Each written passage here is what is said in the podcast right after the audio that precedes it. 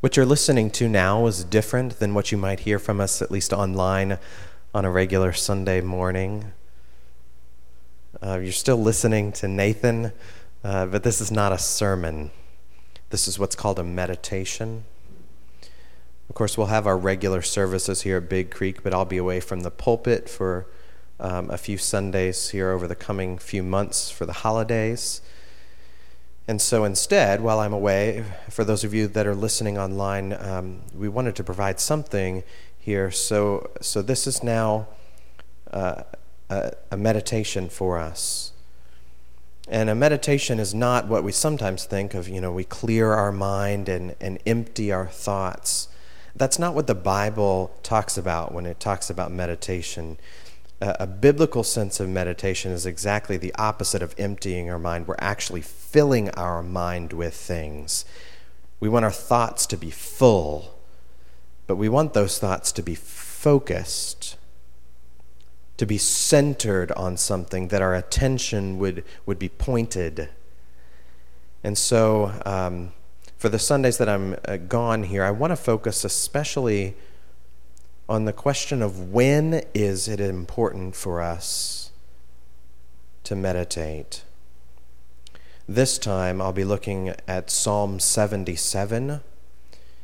And here I think Asaph, the writer, is encouraging us through his own experience that it's important to meditate in a biblical sense in the face of storm. If you look at his psalm, right in the middle, he talks about meditation in verse 12. Here's what he writes in that verse He says, I will ponder all your work and meditate on your mighty deeds. Of course, there he's talking about God, that he'll ponder God's work, meditate on God's deeds. And if you look at just that verse, Asaph sounds very um, strong or uh, determined, very solid here, very focused. But that's not the tone of the whole psalm. In fact, that's very, very different from the way he begins in the early verses. Here's the first three verses of the psalm. He says this I cry aloud to God, aloud to God, and he will hear me. In the days of my trouble, I seek the Lord. In the night, my hand is stretched out without wearying. My soul refuses to be comforted. When I remember God, I moan. When I meditate, my spirit faints.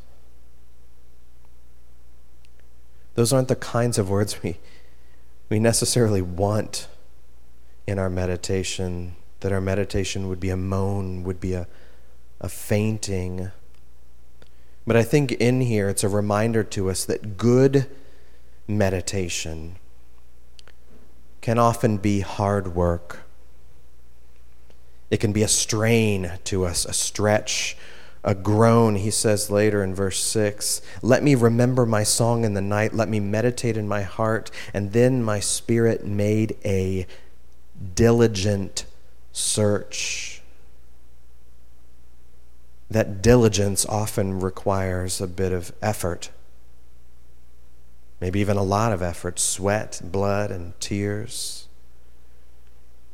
And it's at this point that, that some people, you know, it's, it's, this is easier or more natural uh, for some people than others, just from personality or other differences. And, and some will say, you know, I, I, I, can't, I can't focus you know, I, I have trouble reading, I, I have trouble praying, I can't center my mind. And, and so, because of this, we get distracted.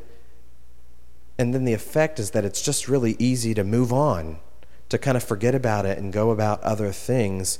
If we find that we can't focus or we struggle then to meditate, that's, that's okay.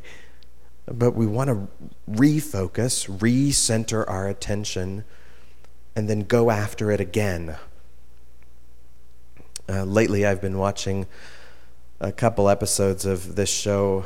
Well, I forget the name of it, but it's about uh, Oak Island, which is a, a, place up in Canada and Nova Scotia where over, you know, for hundreds of years, people have traveled there searching for treasure. There's all sorts of legend about what may be buried there and who buried it and why they buried it. And the show is now following these two guys and their families and some other people that are that are digging then for this treasure. And they have faced all sorts of problems. You know, giant pieces of machinery are breaking. They're drilling under the earth to see what they can get. They've been sifting through swamps and muck and mud and mire. And the reason why they do all of this is because they think buried way down deep is gold, is treasure, is things of great value. Our meditations are the same. It may strain, stretch, groan, and ache us. There's treasure here, and it's worth the dig. For Asaph, uh, his experience was not just an issue of focus, that he would struggle with his attention. His, his trouble was because his meditation hurts that his meditation was not a comfort, that his meditation did not bring him, at least immediately, to sense the compassion of God. And so, at least for me, that brings up a question in my mind why do it? If this thing aches you, why then do you continue to meditate? I think the answer there is that this is the only source of real rest. That when we face a storm, even a big and raging storm, we have to look through that storm to its source in God to center our attention on something other than just the waves and the thunder. In fact, the storm is the image, the, uh, the dominant picture in the last verses of this psalm that, that God is the one over even the weather, the storms. Uh, Asaph says this starting in verse 16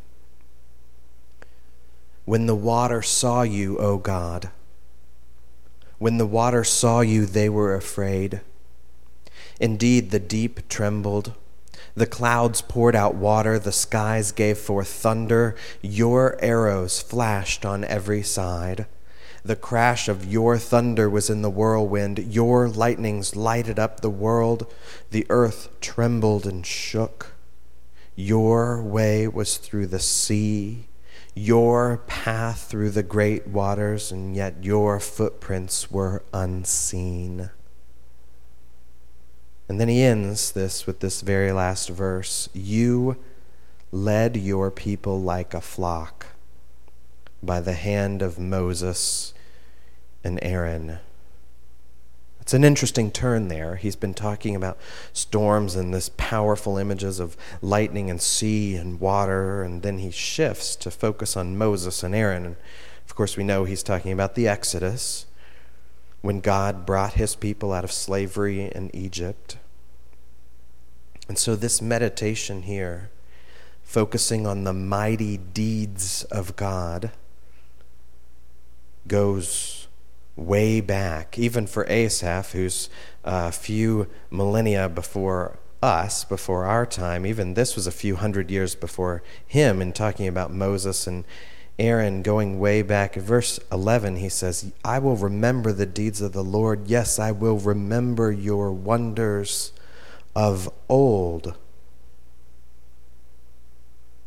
When we're focusing on God's deeds, that plays out over the course of time, over the course of history and that's the that's the story of the bible even of how god is relating to his world his people his creation over the course of time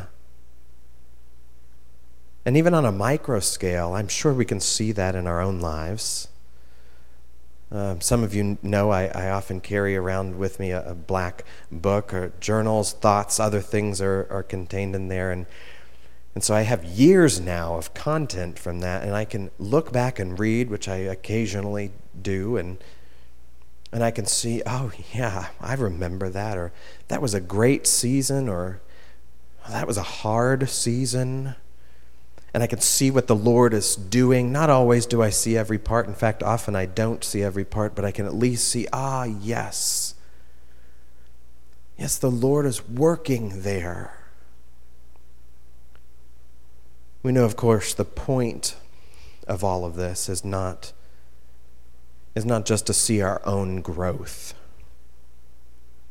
The point of this is to see God to meditate on God, to meditate on God's mighty works, no matter the circumstances, even in the storm. That we say with Asaph, verse 12 I will ponder all your work and meditate on your mighty deeds. Your way, O God, is holy. What God is great like our God? You are the God who works wonders. You have made known your might among the peoples. That's true. It's really important for us to meditate often, no matter the circumstances. But it is particularly important for us when, like Asaph, we're facing storm so that instead of centering our thoughts on the storm, we're centering our thoughts on God.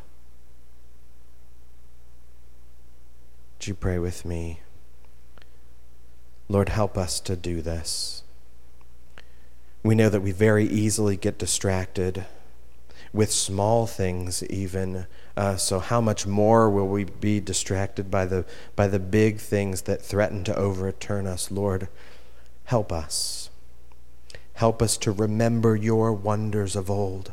Help us to ponder your work, to meditate on your mighty deeds. Draw us to you so that we might not only think upon you, but follow after you and come to trust you. We ask these things then in Jesus' name. Amen.